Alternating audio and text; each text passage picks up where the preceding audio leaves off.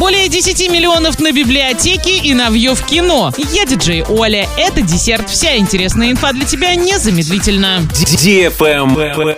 News. Почти на 20 дней в Орске перекроют движение по улице Карельской на участке от улицы Краматорской до улицы Воснецова. Временное ограничение движения транспорта вводится на время выполнения работ по содержанию автомобильных дорог, создающих угрозу безопасности дорожного движения. Движение всех видов транспорта будет организовано по улицам Краматорской, Воснецова и Ленинского комсомола. Лайк.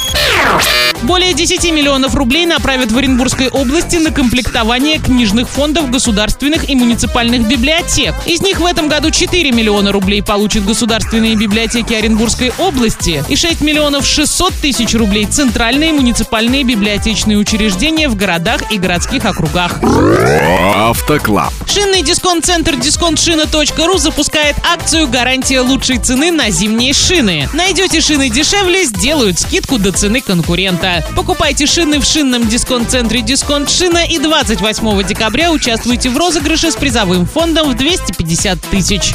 Правильный чек. Чек-ин. Сегодня в кинотеатре «Мир» смотри комедию «Французский вестник» для лиц старше 18 лет. Действие картины разворачивается во Франции. В центре сюжета отделение американской газеты, расположенной в Париже. Заказ билетов 340606 или на сайте orinkino.ru. На этом все с новой порцией десерта специально для тебя. Буду уже очень скоро.